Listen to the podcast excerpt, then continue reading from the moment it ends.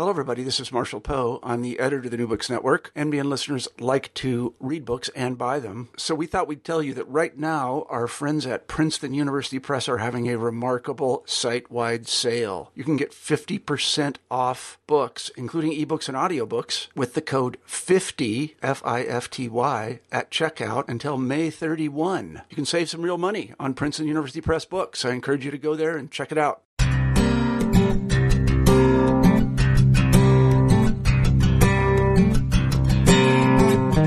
All right, welcome everyone back to another edition of New Books in Education.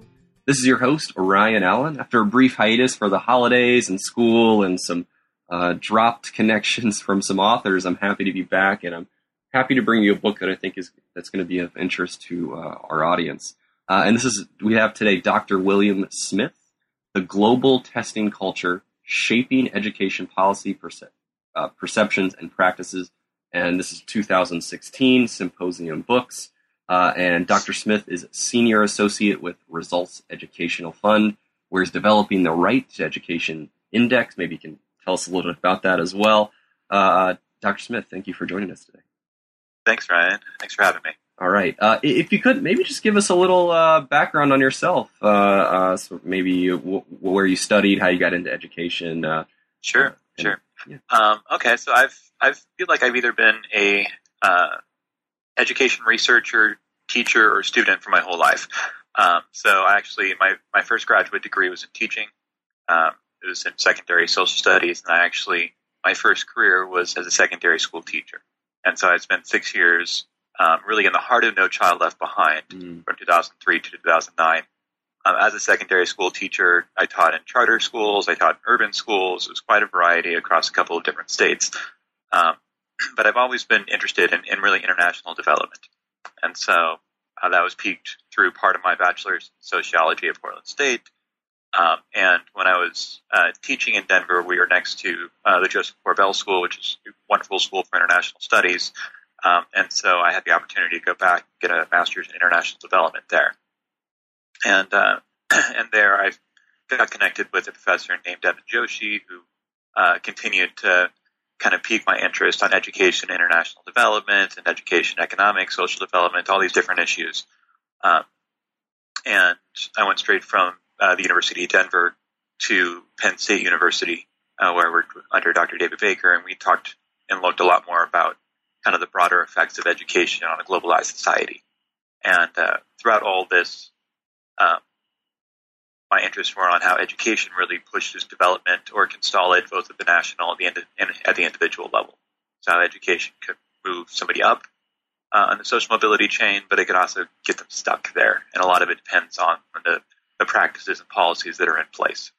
And so um, the, my emphasis around testing. So this book, uh, my dissertation is around national testing policies. I've got a lot of work coming out uh, from a fellowship, Thomas John, Thomas J. Alexander Fellowship from the OECD um, around national testing policies. And all this was really uh, pushed throughout the last 10, 15 years, mm-hmm. where um, as a teacher during No Child Left Behind, where they had really strict accountability practices that uh, were basically where schools were uh, being shut down or turned over if you weren't testing well enough. Um, I thought it was interesting that they would have a policy set up where um, it would encourage educators, teachers, uh, principals, superintendents to game the system. And in the process of gaming the system, we were losing emphasis on whole groups of students. Uh, so, for example, as a, as a teacher, I would go through professional development, um, and let's say it's the fall, uh, we are just getting test scores back from our students, and we have a new group of students, it's I was a secondary teacher, so ninth grade students, we'd get test scores back, and we'd sit down in professional development, take a look at the test scores, and the way No Child Left Behind was sit is that we would uh, we would try to hit a proficiency mark, so let's say seventy percent on a test, and uh, and so we'd sit down and look at test scores, and we'd say, okay, those students that are scoring above eighty five percent last year, you don't need to worry about; them. they're going to be fine. So we totally forget about them. And those scores, those students that are scoring below 50%, they really don't have a chance to get to the 70% barrier. So we're going to forget about them. And this is called hugging the middle. Um, where all of our focus goes on that group that could reach the proficiency barrier or slide just below it. So all of our efforts and resources and energy was put towards this group, and we'd forget about everybody, and especially the lowest scoring, which didn't make any sense for me. Why do we have policies in place where we're encouraging educators to forget about students that need it most? Yeah. Wow. So that's, I mean, this is definitely personal to you, the, the, this uh, book publication. That's fantastic. Um, and, and so you really take that, I think that sort of uh, uh, testing culture and you, in this book, you're, you're the editor and you, and you, and you situate it in sort of this uh, global discourse. Um, can you kind of talk about how uh, you you have, you have the book is contributors from all over the world. Can you kind of talk about how it how it came together and and uh, uh, you, you sort of describe the diversity of, of, some of the authors that you have? Um, so I am. So the, the book came together. Um, really, somebody passed me the call for books, and I was in the middle of um, of my fellowship with uh, with the OECD at the time. Mm-hmm. And um, so somebody knew that I was doing a lot around testing, thought it would be an interesting subject. Uh, it's actually Devin Joshi, the individual I worked with at the University of Denver, uh, passed that along to me. And uh, I mean, I, I, think that the global testing culture affects so many different aspects of um, of society at large. It's not just education, but it's how businesses operate, it's how families operate, it's what's valued in society uh, that, that that's where the thought came behind. And then I started looking at uh, and reaching out to individuals that you know I, I, was in the middle of doing a lot of research on this, reaching out to really well established individuals in the field, um, as well as some kind of up and coming uh, researchers that I've seen at uh, at conferences that I really thought that they understood at least had a really good uh, grasp on what was happening within their country. So it, it became a very interesting collaborative effort. Um, I think I've got authors from over seven countries um, on this, and it, it's quite a mix of individuals that uh, that I think people in the field would immediately recognize. Um, Anthony Somerset and uh, Angeline Barrett, to kind of some of the newer individuals, Dane, uh, David Ballwentz and uh, Brent Edwards. There's and to some that are even still in their PhD program. So I tried to make a nice mix of, of authors um, that really can provide global perspective on this. Yeah, that's fantastic. I think you really get the sense that you're sort of pulling from all these different areas. So I think that's really uh, an advantage here. Um, if you could maybe just set us up with with uh, sort of some of the theory behind. I know sometimes you know we're talking on the on a podcast about theory, but if you could, uh, I think world culture theory is particularly important for this book and, and even this phenomenon. Um, so can you kind of talk about maybe just briefly what what that is, and then how that sort of uh, uh, inhibited global global testing. Yeah. Okay. So uh, world culture will uh, try to do this somewhat simply. Um, sure. So world culture is is one of the uh, uh, I guess it is under this larger umbrella of neo-institutionalism, and my uh, the world culture theory really is a descriptive theory that tries to describe what the culture looks like um, and focus attention on describing the culture, not necessarily the individuals in the culture. And since I saw this as the power of a culture shaping society, I thought that was essential that we we're looking at the overall culture, what the assumptions are, what the values are, what the uh, cultural norms, models are, instead of which individuals are doing what. Now it's been criticized because it doesn't focus on the power of individual actors. Um, and as we all know, I mean, culture benefits some groups over others. Um, and it's also been criticized for not concerning itself as much with the outcomes of the culture. So I think what I try to do here is I try to say, okay, we're going to describe the culture. We're going to look at what are the core assumptions of the culture, what are the values and the cultural norms of the culture, and then I kind of put it towards the rest of the authors to say, okay, what are the actors that are playing in this culture at the national and international level, and what are some of the outcomes they're hmm. looking at? So I tried to understand the weaknesses of world culture theory, do my initial description of the culture, and then really, um, I think the rest of the authors do a great job of providing a rich description of what it looks like at the national and international level. Yeah, fantastic. And uh, if we could, it seems like I, I, get the sense that sort of the epicenter, like patient zero, maybe if you will, of of, mm-hmm. uh, of sort of this testing uh, culture comes from thinking about Reagan's America and Thatcher's UK. is is that is that a would you say that's a correct uh, statement? Kind of grew from there, or can you talk about that a little bit? Um, I, yeah, I think so. In in a, a, previous article I have out in Education Policy Analysis Archives, I talk about the global transformation towards testing for accountability, mm-hmm. and uh, and so most of my emphasis, although the global testing culture focuses on accountability at both uh, or high stakes to both the students and the teachers, most of my concern is when teachers and educators are being held accountable and what that means because they have the opportunity to really affect a whole classroom at once. Um, where high stakes on students really affects the student and the family, which is important, but it doesn't have the same potential to really disperse throughout a classroom. Mm-hmm. Um, and so, in, in that article um, and in some other work, I do talk a lot about kind of the new right movement in the 1980s with Reagan and Thatcher in the UK and the importance of that, and how really you've got neoliberalism and neoconservatism uh, combining to say, okay, well, we need to we need to quantify this, we need to make it um, objective, and then at the same time, we need to make sure that the right individuals are held accountable, and it's not something that's um, done at the, the national level. So decentralization is important with this. Uh, the idea that we're going to decentralize, and then be, once we decentralize, we need to make sure that everything's held at the same level. And so you create standardized tests um, to make sure decentralization is holding education at the same level. Um, and then obviously the ideas of neoliberalism are behind a lot of this. The idea that we're going to quantify uh, in a quote objective measure of education, and then we're going to provide information to parents that are then going to be able to use that information to make informed decisions. And the competition of the market is going to decide what schools fail and which ones succeed. Mm-hmm. So I, I, think you're right that a lot of this starts uh, from kind of the new right movement of the 1980s, and uh, and I talk a lot more about that in my education policy analysis archive. Okay. Yeah. And uh, thinking about you know that's sort of some of the origins potentially, um, and if we're talking about then some of the mechanisms or some of the global actors that are spreading uh, spreading this different culture. So we have things like Education for All or uh, New Millennium Development Goals, but then also the, these large organizations such as World Bank or International Monetary Fund. Can you talk about how these organizations or, or how these initiatives uh, help to spread um, this this culture? Yes, I think.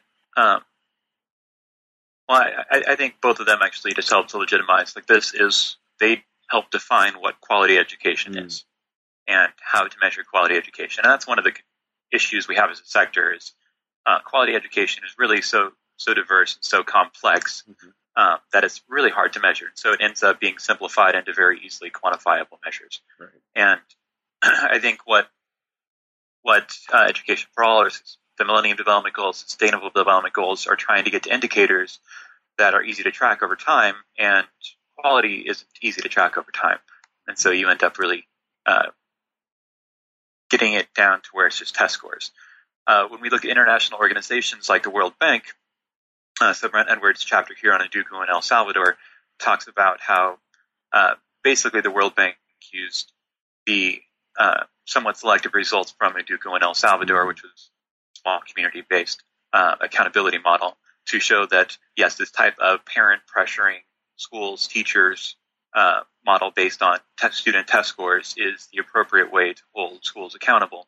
And then you saw that model uh, and those results really being picked up by a really diverse group of actors. So UNESCO uses the World Bank, which has maybe two publications on this, and those one or two publications end up spreading throughout UNESCO, throughout Save the Children, throughout actors that aren't usually associated with the World Bank. Um, another example, um, just because I have a better understanding of the World Bank than sure. some other actors, is sure. uh, the World Bank's the bear mechanism, uh, which is their voluntary assessment um, of education systems. So countries can take it, but the fact that the World Bank is the largest investor in education in the developing world um, really means that when you take uh, an evaluation like SABER as a country, even though it's voluntary, the results are published and they're going to grade you on that voluntary assessment. Mm-hmm. And better believe that countries are paying attention to their voluntary scores. Mm-hmm. Now, part of the system's approach uh, to better education results, or SABER for the World Bank, is evaluating their assessment system, mm-hmm. evaluating their testing system. And so they go through, and you are, uh, at least in the initial model, you were downgraded if you weren't participating in these international assessments. You were downgraded if you weren't holding national assessments that were standardized and census based. So there's a lot of pressure, normative pressure coming from these organizations on helping define what makes quality education and measure quality education. Sure. Can you talk about any of the uh, sort of local pushback and some of the sort of the responses that have been saying no, we're not going to join, or, or sort of what are the consequences um, on the ground? Yeah, I mean, I think that there is an increasing pushback, and so um, when you look at, at accountability, there's kind of a range of intensity uh, on accountability around testing, right? So you can have uh, what I call a punitive model, which is the United States uh, model during No Child Left Behind, where you're really sanctioning schools based on student test scores that are aggregated at the school level. And you have what I call an evaluated model, which maybe is a little less intense, which is more of an England model where you're looking at league tables, school report cards, and then parents are evaluating schools, and right. um, that market mechanism is going in place. Um, so I, I, do think we're seeing a little bit of a pushback. We are moving towards more of a punitive model globally, but there's been some pushback and withdrawal even within uh, the United Kingdom and within the U.S. Um, you've seen a little bit of, of pushback. Now, what's interesting is that those countries are still pushing the rest of the world towards more accountability as we're kind of staying uh, where we're at. Uh, and so the, the, pushback, I mean, there's there's been a huge testing backlash in the United States mm-hmm. um, here, where you've really seen um, an opt-out movement where parents are, uh, you know, choosing to keep their kids out of school and using kind of their right as a parent to do that. Schools can't argue too much with that um, in most states, and and so that's that's been increasing. Um, I think Obama's most recent, so the most recent reauthorization of the ESEA Act um, moves us past No Child Left Behind a little bit, um, to where the Act does talk about limiting the amount of uh, classroom time uh, on testing. Um, it talks about reducing unnecessary tests, but at the same time, it also says that the federally mandated tests from No Child Left Behind are maintained. Um, and so it's interesting what what is a unnecessary test, and it's definitely not the test that the federal government is mandating. Um, and, and it also keeps a lot of this links between student test scores and uh, and teacher evaluations. Mm. Uh, one of the more interesting pushbacks, I think, is uh, is the chapter on, on by Pearl Chung and uh, Hyun Woo Che mm-hmm. in, in the uh, volume, and they're looking at South Korea. South Korea has traditionally been a very high achieving country. It's one that the United States will look towards to say, okay, what are they doing that we can actually uh, replicate? And was interesting between 2003 and 2009, uh, they actually started taking on very much a No Child Left Behind model. So they started adopting something from the United States, which scores well below South Korea across all the assessments, mm-hmm. um, and start putting in some of these punitive models. And they had a huge pushback from teachers, uh, teacher unions, and parents to the point where, um, and their, when their most recent president came in, he started dialing back those.